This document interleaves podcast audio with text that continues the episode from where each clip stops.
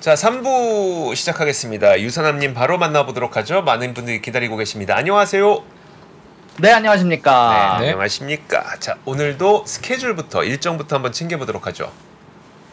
네, 일단 오늘 주요 스케줄들은 사실 어떻게 보면 이미 나온 상황인데요. 자, 일단 오늘 가장 중요한 스케줄이었던 소비자 물가 지수, CPI 지수가 나온 상황이다. 조금 이따가 더 디테일하게 보겠지만, 일단 기본적으로 사실 조금 호재라고 볼 수 있는 소식들은 좀 아니었고요. 일단 물가 지수가, 헤드라인 CPI 지수가 예상치보다 조금 높게 나온 상황인 0.4에 3.7%가 나왔고요. 근원 소비자 물가 지수는 0.3에 4.1로 예상치와 비슷한 수치가 나왔고요. 신규 실업 수당 청구 건수 같은 경우 예상치보다 소폭 하회한 20만 9천 건으로 나오게 됐고요. 앞으로 나오게 될 소식은 소식은 원유 재고와 그리고 연방 재정 수지 그리고 연준의 대차 대조표 발표가 있고요. 그리고 중국의 소비자 물가 지수와 수출 수입 무역 수지가 발표가 될 예정이고요. 이미 나온 어제 나온 스케줄 위주로 말씀을 드리자면 미국 에너지청의 단기 에너지 전망치가 나왔는데 좀 재미난 부분들이 좀 있었습니다. 조금 이따가 디테일하게 짚고 넘어가도록 하고 그리고 이것 말고 연준의 회의록이 좀 나오게 됐고 10년물 국채 입찰이 나왔는데 10년물 국채 입찰 같은 경우 예상치보다 좀 잘 나와주면서 전체적으로 어제 채권 금리의 하락세 어느 정도 힘을 실어주는 부분들도 좀 있었습니다. 네, 알겠습니다. 알겠습니다. 어, 일단은 뭐 좀 세부적으로 한번 봐야겠죠. CPI 예, 네. CPI를 어. 좀 세부적으로 봐야 될 것 같은데 어, 세부적으로 좀 어떻게 저희가 볼 수 있을까요? 요번에.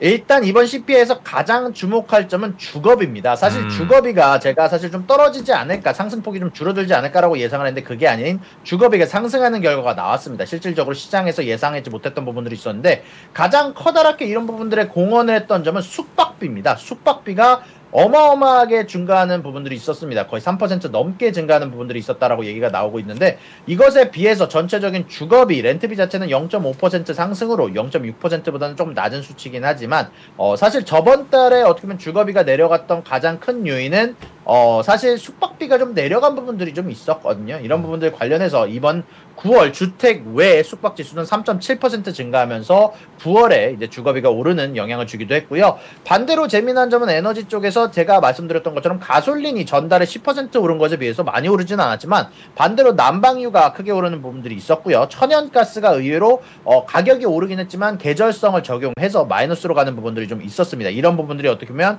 에너지 가격이 크게 튀어오르지 않게 좀 자제를 하는 부분들이 있었고요. 그리고 음식 가격은 얘기했던 어제 얘기했던 것처럼 어, 사실 과일이나 야채 가격은 많이 줄었음에도 불구하고 집 음식 자체가 집에서 먹는 여러 가지 음식들에 대한 원자재 가격 자체가 올라간 부분들이 있었는데 가장 커다랗게 영향을 준 요소는 고기였습니다. 그중 특히 닭고기 가격이 좀 크게 오르게 되면서 음식 가격이 소폭 오르는 경향이 좀 있었고요. 그리고 가장 저한테 의외였던 점은 중고차 쪽이었는데요. 사실 중고차 가격이 2.5%나 빠지게 되면서 어떻게 보면 주거비가 예상치보다 좀 높게 나왔음에도 불구하고 코어 CPI 자체가 낮게 유지가 됐던 가장 커다란 요인이라고 생각이 드는데 이게 우리가 다음 달을 생각을 해봤을 때 메나임 인덱스나 도매 가격 자체가 올라가고 있다라는 것 그리고 중고차 가격이 최근 거래되고 있는 여러 가지 뭐 웹사이트에서 나오는 정보 기준으로 그것보다 많이 낮게 나온 사실 자체가 어떻게 보면 다음 달에 대해서 조금 우려를 주는 부분들이 좀 있다라는 부분들이 조금 짚고 넘어갈 부분이다라고 생각이 좀 되네요. 어, 그러니까 지금 중고차 가격이 많이 빠져 있다는 것 자체가 다음에 있는 인플레이션의 어떤 수치를 더 증가시킬 수 있는 요인이 될 수 있다 이렇게 볼 수 있을까요? 근데 실질적으로 도매 가격 기준으로 Manheim index 기준으로는 한 달 가격이 좀 1%가량 올랐거든요. 아. 물론 이건 말고도 소매 가격 기준으로 봤을 때도 CarGurus를 가서 통해서 보게 된다면 의외로 가격 자체가 중고차 가격 자체가 그렇게 빠지지 않는 모습이 나오고 있습니다.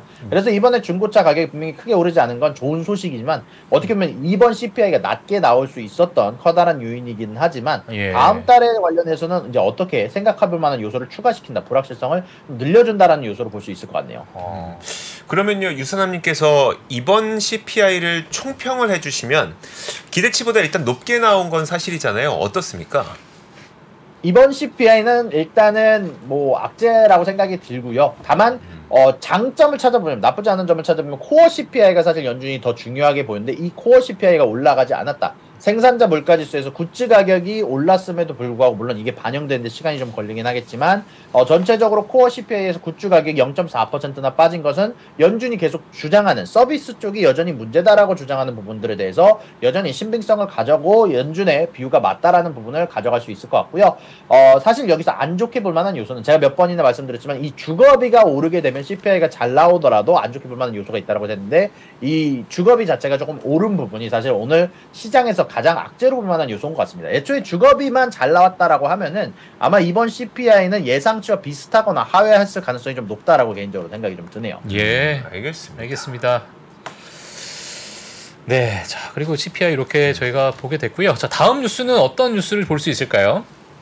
네, 다음 뉴스는 EIA에서 단기 에너지 전망치를 발표를 했는데요. 여기서 음. 좀 재미난 요소가 있습니다. 최근에 유가 관련해서 여러 가지 움직임들이 굉장히 많았고 지금 하마스와 이스라엘의 전쟁이 어떻게 보면 이번에 이란에게도 영향을 주게 되면서 유가가 올라갈 거라는 예상이 굉장히 많은데요. 일단 EIA에서 내놓은 단기 에너지 전망치 자체는 2023년 유가의 상승폭이 그렇게 크지 않을 거다라고 예상을 하고 있습니다. 반대로 2024년 접어들게 되면서 유가의 공급이 부족한 상황과 유가의 수요가 겹쳐서 중국의 리바운딩과 겹쳐서 전체적으로 에너지에 대한 수요가 올라가게 되면서 유가가 크게 오를 거란 전망이 있는데요. 이런 부분들 관련해서 조금만 짚고 넘어갈 점은 사실 이번에 이란과 미국과의 관계 에 대해서 어저께도 짚고 넘어가긴 했지만 오늘 사실 발표한 부분이 미국에서 이란에 풀어준 자금들에 대해서 6빌리언 달러에 대해서 언제든지 우리가 다시 동결할 수 있다라는 부분을 발표를 하기도 했고 이란의 대통령 같은 경우는 우리 이슬람권이 같이 묶여서 하나의 목소리를 내야 된다라고 얘기를 하기도 했거든요. 음. 이런 부분들을 감안을 해봤을 때 유가에 대해서는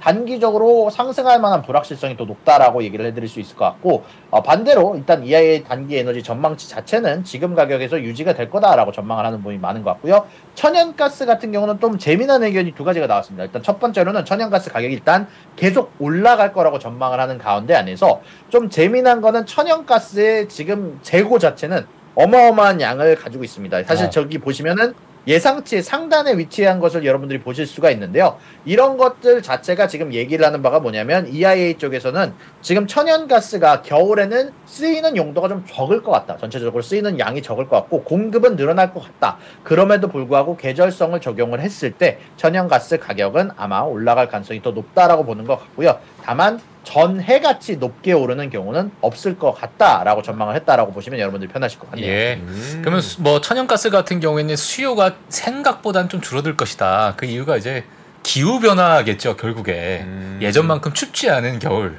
어, 그래서 아니 기후 변화라는 게 음. 따뜻해져서 변화가 아니잖아요. 추울 땐 더 추워지기도 하고, 아, 더울 어. 땐더 더워지기도 하고. 예 예. 그래서 사실 그게 이제 예상이 안 되는 아. 건데 일단 지금 그 표 보여주신 거 보니까 어. 그 표에서 이제 음영이 5년 평균 그러니까 5년간의 range예요. 네. 그러니까 예. 지난 5년 동안 천연가스가 얼마나 적었는지 많았는지 그 중에 가장 높이 있는 거 보니까 네. 지난 5년 내에 있어서 가장 높은 음. 천연가스 재고를 차, 그 챙겨놓고 있다. 덕분에 예. 오늘 제가 네, 이거 뭐 좀 다른 얘기지만 네. 어, 밖에 좀 왔다 갔다 하니까 네. 야 이게 지금 10월 중순인데 이거 날씨가 왜 이러냐 어땠어요? 더웠어 더웠어 더웠어요. 더웠어. 아, 개인적으로 네. 좀 깜짝 놀랐어요 아. 어 이게 지금 오늘 날씨가 맞나 아침엔 춥던데. 아 그래요 알겠습니다 자, 좋습니다. 예. 그래서 천연가스도 올라갈 가능성에 대해서 좀 보고 있지만 그렇다고 음. 뭐 작년처럼 음. 그렇게 급격한 상승은 아닐 것이라는 의견을 전해 주셨고요. 음. 다음으로 연준 회의로 공개가 있었습니다. 어떤 내용이 들어 있었을까요? 네, 일단 연준 회의록이 공개가 됐는데요. 사실 연준 회의록이 나오고 나서 주가가 크게 상승하는 모습들이 나오긴 했는데 이런 부분들 관련해서 일단 어떤 내용이 포함되어 있었냐면 제가 몇 번이나 언급해드렸던 이제는 과긴축과 너무 적게 하는 긴축 사이에서 밸런스 조절을 해야 된다라는 내용이 사실 좀 주가 됐었던 것 같아요. 실질적으로 블룸버그 쪽에서도 집중을 했던 부분이 이런 것들이었는데 이런 부분들 관련해서 사실 뭐 새로운 뉴스라고 볼 수 있을 만한 건 없고요. 다만 최근에 있었던 연준 위원들의 비둘기적인 발언과 좀 합쳐져서 어, 아무래도 조금 포지션 자체가 지금 연준이 회의록이 나왔던 시점 자체가 사실 모든 사람들이 이런 부분들에 밸런스 있게 가야 된다라는 부분에 대해서 동의를 했다라는 내용이 포함되어 있다 보니까 이런 부분들이 합쳐져서 최근에 연준 위원들의 동의안과 합쳐져서 주가가 올라가는데 영향을 준 것 같고요. 어 이것 말고는 조금 더 중요하게 볼 만한 부분은 사실 뭐 대부분의 연준 위원이 한 번 이상 더 금리 인상을 해야 된다라는데 동의를 했다. 그렇게 음. 말하면 12명 정도가 동의를 했다. 이런 부분 점도표 나왔고 이런 부분들에 대해서 블룸버그 쪽에서 추가적인 보도가 있기는 하지만 어, 최근 들어서 연준 위원들의 말에 비교를 해 봤을 때는 일단은 이번 달 이번 이번에 올 FOMC 자체는 조금 금리 동결의 가능성에 시장은 조금 더 무게를 두는 것 같고요. 그 다음에 올 것에 관해서는 금리 동결과 금리 어, 인상에 관해서 약간 의견이 반반 정도로 나뉘고 있는 것으로 보입니다. 음, 알겠습니다. 알겠습니다. 자 그리고 이 공화당 하원 그러니까 하원 의장 하원 의장 후보가 지명이 됐나요? 네, 이제 투표가 진행이 됐는데요. 이런 부분들 관련해서 스티브 스칼리스가 지금 어, 공화당 내부적 투표에서 스티브 스칼리스가 이겼습니다. 그러다 보니까 어, 공화당 쪽에서는 스티브 스칼리스가 후보로 나오게 될 것 같고요. 다만 표 차이가 많지는 않았습니다.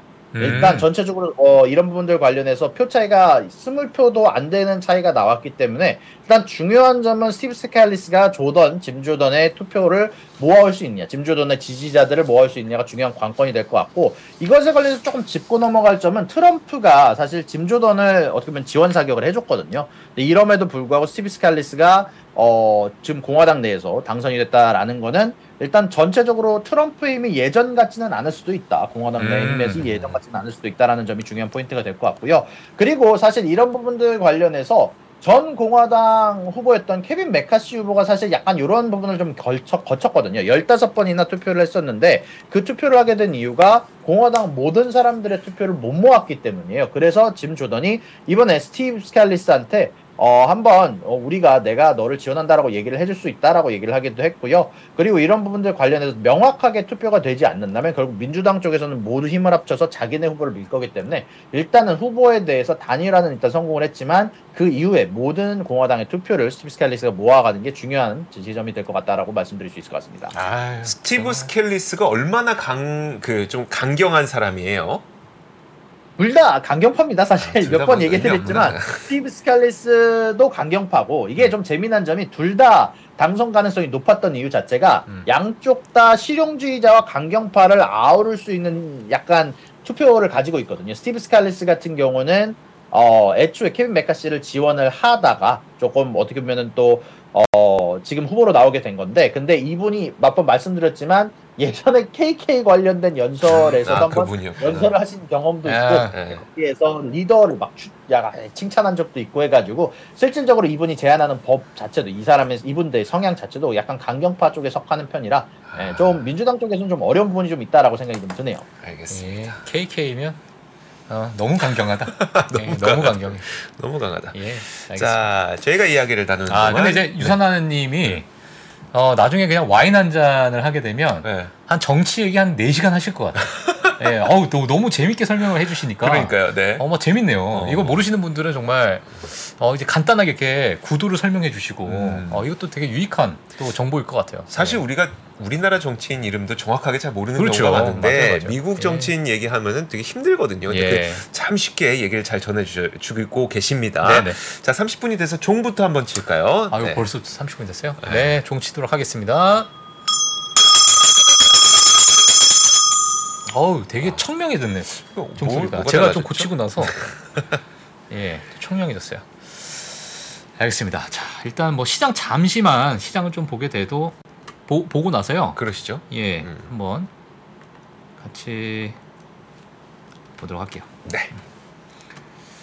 네, S&P 500도 마찬가지로 오늘도 또 상승하는 모습을 좀 보여주고 있습니다. 음. 예, 오늘도 상승하고 있는 모습 보이는데 0.1% 예, 소폭 상승했고요. 다우도 0.12%, 나스닥도 0.09%. 어, 큰 상승은 좀 아닌 것 같아요. 큰 상승은 좀 아닌 것 같고. 어, 자, 예, 그래서 어, 지금 뭐 현재 맵을 보게 돼도 뭐 크게 뭐 변화가 있지 않기 때문에 네. 어, 지금은 뭐 화면에 지금 어, 보일지 안 보일지 모르겠지만요. 음. 예, 지금 큰 변화는 없습니다. 네. 예, 알겠습니다. 네. 저희가 그러면 유선남님 이야기를 조금 더 듣고 그 다음에 어, 나머지 시장 분위기 한번 보여드리도록 하겠습니다. 네. 유선남님, 그 저희 박종원 팀장도 그 얘기 해주셨는데 버켄슈탁 IPO 결과가 별로 안 좋았었죠. 네 맞습니다. 버켄스톡이 46불에 IPO를 했는데요. 사실 그 가격보다 훨씬 더 낮은 가격인 40불에 현재 거래가 되고 있고요. 이런 부분들 관련해서 이제 애널리스트들의 글도 그렇게까지 반응이 좋지는 않습니다. 여것 관련해서 우리가 앞으로 IPO 관련된 주식에서 얻어야 될 교훈이 있다. 뭐 여러 가지 이야기들이 뭐 나오고 있지만 일단 결론적으로는 생각보다 좋지 않은 결과가 나왔다라고 보는 게 맞는 것 같네요. 네, 알겠습니다. 알겠습니다. 자 그리고 와 이거 뭡니까 이거? 주가가 40대. 주가 40배 폭등 이거 뭡니까? 야, 네, 어저께 사실 가장 커다란 화제가 되기도 했었고, 어저께 제가 유튜브를 진행을 하면서 가장 많은 분들이 참여를 하셨던, 이제, 밈 주식 좋아하시는 분들 굉장히 많잖아요. 이제 그러다 보니까 어저께 가장 많이 이야기가 나왔던 부분이라 좀 제가 갖고 와봤는데요. TPST라는 회사가 어제 주가가 40배가량 폭등을 했습니다. 가남 1차 임상 테스트에서 굉장히 긍정적인 결과가 나오는 약을 이제 개발했다라고 얘기가 나오는 바람에 어저께 주가가 이 소식이 나오고 나서 40배 가량 뛰었는데요. 다시 또 오늘 장 시작 전에 뭐 절반 정도를 반납을 하면서 20배 상승으로 마무리를 짓고 이제 장 지금 현재 거래가 되고 있는데 아마 오늘도 변동성이 상당할 것으로 예상이 됩니다. 개인적으로 이거 항상 말씀드리는 바는 어, 이런 급등주 같은 경우 항상 초반에 들어가셔 예, 항상 좀 일찍 나오셔야 된다. 항상 그 끝에 이런 폭탄 돌리기에 갖고 있으면 항상 문제가 될 수 있으니까 이런 부분들 감안을 하시고 투자를 네. 하시길 바란다라고 싶어서 일단 이 뉴스를 가지고 와봤습니다. 예. 아니 지금까지 이게 안 돼요. 어 어떤 거? 안 됩니다. 이게 그 저 단타? 예. 아 지금 다 단타로 다 피본 사람들 지금 모여서 지금 방송하는 거 아니에요 지금? 아 그렇구나. 그렇구나. 예. 자 그리고 다음 소식은 아 저기입니다. 마이크로소프트가 세금을 내야 된다면서요? 네, 맞습니다. 어저께 장 마감 이후에 4시 반쯤에 갑작스럽게 마소가 주가가 떨어지게 되면서 제가 소식이 뭐가 있나 살펴봤는데 일단 마이크로소프트가 IRS에서 추가적으로 세금 29빌리언 달러 금액도 어마어마한데요. 어, 내야 된다라는 소식이 전달이 됐습니다. 일단 이런 소식에 의해서 마소 같은 경우는 장외에서 어, 주가가 소폭 하락하는 모습들이 보여졌고요. 어, 다만 이런 소식 자체는 대부분 보통 단발성 악재로 작용하는 경우가 많다 보니까 계속해서 마이크로소프트의 earning에 뭐 악재로 작용할 만한 요소는 아닌 것 같고요. 음. 단기적으로 조금 더 마소가 주가가 떨어지는데 영향을 줄 가능성은 높다. 그 네. 정도로 보시면 좋을 것 같습니다. 네, 알겠습니다. 네, 알겠습니다. 자 그리고 실적 발표했던 기업들 좀 보죠. 델타 항공 그리고 월그린 부츠 실적 어떻게 나왔습니까? 네, 일단 델타 항공 같은 경우는요, 사실 earning 실적을 크게 beat한 건 아닙니다. EPS와 매출 양쪽 다 소폭 beat를 했음에도 불구하고 주가가 3%에서 4%가량 상승하는 모습이 나오고 있는데요. 사실 이 이유 자체가 제가 어저께 항공주들은 earning이 잘 나올 수 있을까요? 유가가 높은데? 라고 언급했던 부분들을 생각을 해보실 때 선반영 자체가 얘네들이 안 나올 거라고 생각을 하는 사람들이 많았기 때문에 반대로 이번에 생각보다 소폭 beat에도 불구하고 주가가 좀 크게 올라가는 모습들이 나오고 있고요. 이런 부분들 관련해서 델타 쪽에서는 이렇게 응답을 했습니다. 이제 현재 우리 현재 우리가 굉장히 demand 자체가 수요가 여전히 높은 상태다. 그러다 보니까 생각보다 높은 실적이 나왔다라고 얘기를 하고 guidance는 유지를 발표하게 되면서 전체적으로 나쁘지 않은 부분들이 좀 얘기가 나왔다라고 전달해 드릴 수 있을 것 같고요. 어, 전체적으로 매출 관련해서는 가이던스가 소폭 상승 조정이 되고 반대로 EPS 같은 경우는요. 매, 매, 어, EPS 같은 경우는 어, 가이던스 관련해 소폭 하향 조정이 된 부분을 발표를 했다라고 이야기가 나오고 있네요. 네, 예. 알겠습니다. 아, 자, 저 유선아님이 음. 역시 시장을 잘 보시는 것 같아요. 왜요? 아, 템 이거 뭐, 뭐죠? 템페스트. 네. 예. 마이너스 38%입니다 지금. 음, 초반에 들어갔다 빨리 나와야 된다. 아하. 예. 알겠습니다. 이거 할 수 있겠어요? 아, 이거 진짜? 안 돼, 안 돼. 못하죠. 아 근데 40배는 좀 탐나긴 하네요. 네. 아니 뭐 40배? 가끔 뭐 200배 가는 것도 있어요. 아, 그- 예. 정말. 그렇긴 어, 하죠. 예. 아 참, 알겠습니다. 예. 자 유선남님 혹시 뭐 빠뜨린 거 있을까요? 어, 마지막으로 월그린 어닝하고 조금 재미난 소식 하나만 전달해드리고 어, 마무리 예. 하도록 네. 자, 일단 월그린 같은 경우는 earning이 매출이 하고 EPS가 miss를 하는 경우가 나왔는데 일단은 무슨 일인지 모르겠는데 earning call 도중에 갑작스럽게 주가가 오르기는 했거든요. 일단 이런 부분들을 감안을 해봤을 때 어, 개인적으로 생각했을 때 매출이 생각보다 잘 나온 점은 좋게 볼 만한 요소가 있다라고 생각이 좀 들고요. 그리고 이것 말고 좀 재미난 소식이 하나가 있는데 정치 쪽에서 어, 로버트 F 케네디라고 해서 다들 아시고 계시는 아. 존 F 케네디의 조카가 예, 이제 어, 대선에 출마를 한다라고 합니다. 이제 무소속으로 출마를 하게 되는데 이게 앞으로 정치 관련해서 혹은 앞으로 투표 관련해서 대선 관련해서 커다란 폭풍의 눈이 될 수가 있거든요. 와. 그러다 보니까 이게 어떤 내용이냐면 이 로버트 F 케네디가 당선될 가능성은 사실 적습니다. 굉장히 적은데 중요한 점은 예전에 사실 고어하고 부시하고 붙을 때 사실 부시가 당선되게 된 주요 원인 중 하나가 무소속 의원이 민주당 표를 먹어치웠기 때문이거든요. 근데 로버트 F 케네디 사태도 똑같습니다. 로버트 F 케네디가 원래 민주당 소속이었는데 민주당 소속에서 결국 바이든하고 경선에서 질 것 같으니까 무소속으로 출마한 건데 그 말 뜻은 로버트 F 케네디가 무소속으로 나와서 민주당의 표를 먹을 가능성이 굉장히 높다라는 얘기겠죠. 아. 그렇다면 투표에서 트럼프가 당선될 가능성이 조금 더 아. 높아지게 된다 라고 보시면 여러분들에게 좀 더 편할 것 같습니다. 아, 와 이렇게 아무것도 음. 모르는 사람한테 설명을 해줄 수 있네요. 음. 와. 또 정치 얘기 재밌게 해드- 해다 해주신다고 하니까 또 바로 또 준비를 해주셨어요. 예, 예. 엄청납니다. 조금 칭찬을 더 해볼까요? 아 그럴까요? 네. 아, 더 나올 게 없어서 오늘 한 12시까지 그냥. 아, 예, 아. 알겠습니다. 자 좋습니다. 예. 음. 자 이제 얼추 마무리가 된 것 같아요. 그렇죠, 예, 예. 이선남님. 음. 네 오늘 이야기는 다 마무리되었습니다. 아 오늘 너무 재미있게 이야기 잘 해주셔서 감사드리고요. 그리고 이제 대선 기간 또 오다 보니까 이런 분이 꼭 필요합니다. 아, 아, 이렇게 그렇죠. 대선 이야기, 어, 선거 아. 이야기를 이렇게 쉽게 해주실 수 있는 분이 꼭 필요하니까 예. 다음에도 좀 부탁드릴게요. 고맙습니다. 음. 수고하셨습니다. 네, 네, 감사합니다. 감사합니다. 아유, 재밌었습니다. 정말. 와, 존 F 케네디의 조카가 나오는군요. 예. 아, 저도 사실 그 뉴스를 봐서 아, 이제 무소속으로 나오시는구나. 어. 근데 거기까지는 알지만 예, 이게 예. 트럼프의 당선 가능성을 높인다는 거는 그렇죠. 어, 아. 우리가 어 그쵸. 예, 사실 뭐 한국도 뭐 사실 마찬가지로 네네. 뭐 후보 단일화 뭐 음. 이런 것들 때문에 아, 이런 이슈가 좀 있긴 한데 미국에서 지금 그런 일이 벌어지고 있으니 그렇죠. 어, 어떻게 흘러가는지 음, 어, 근데 트럼프는 좀 좋아하겠네요 사실 그러니까요. 아. 음. 알겠습니다 자 일단 뭐 마지막으로 조금 시장을 한번 다시 보게 되면 어도비가 좀 올라가고 있어요 음. 예 어도비가 지금 2%대 상승을 좀 보여주고 있고요 그죠 네, 네. 그리고 그 외에 어, 에너지 섹터가 좀 올라가고 있고 어, 어플라이드 머티리얼스도 지금 2% 2.6% 정도의 상승을 좀 보여주고 있다 음. 그러니까 오늘 이게 CPI에도 불구하고 네. 예, 그렇게 크게 영향받지 않는 시장이다. 음. 예, 그리고 이스라엘 하마스는 뭐 전혀 전혀 영향받지 않는 그런 시장을 지금 연 연일 계속 보여주고 있잖아요. 네. 예, 그래서 뭐 앞서서 이제 시장의 방향이 좀 틀었다. 그러니까 긍정적으로 좀 변했다라는 이제 의견이 지금 좀 힘이 실리고 있는 그런 상황이다. 이렇게 좀 말씀드리고 싶습니다. 사실 어제 발표됐던 PPI도 시장이 좀 다소 무시하고 가는 것 같은 그렇죠, 맞아요. 느낌이었었는데 예. 오늘 발표된 CPI도 사실 음. 그렇게 좋게 나온 건 아닌 걸로 보이긴 하거든요. 네, 네, 근데도 이것도 약간 그렇게 크게 당황하는 것 음. 같지 않아 보이고 네. 그런 시장 분위기, 그러니까 분위기가 이러니까 음.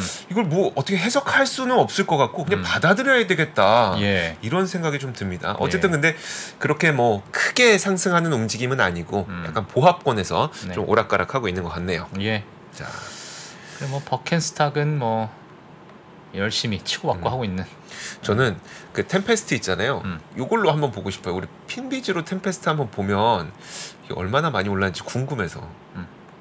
자, 한번 보겠습니다.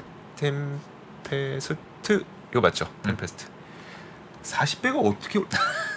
야, 40배가 이렇게 올라가는구나. 아 이게 40배구나. 아, 40배가 이렇게 예. 올라가는군요. 어. 이게 40배입니다. 아 이거 보세요. 여기 있던 게 0.1이 뭐 이만큼 올랐잖아요. 예. 그러니까 10센트가 예. 어디까지 지금 올라간 거지? 38% 떨어졌어도 유, 어.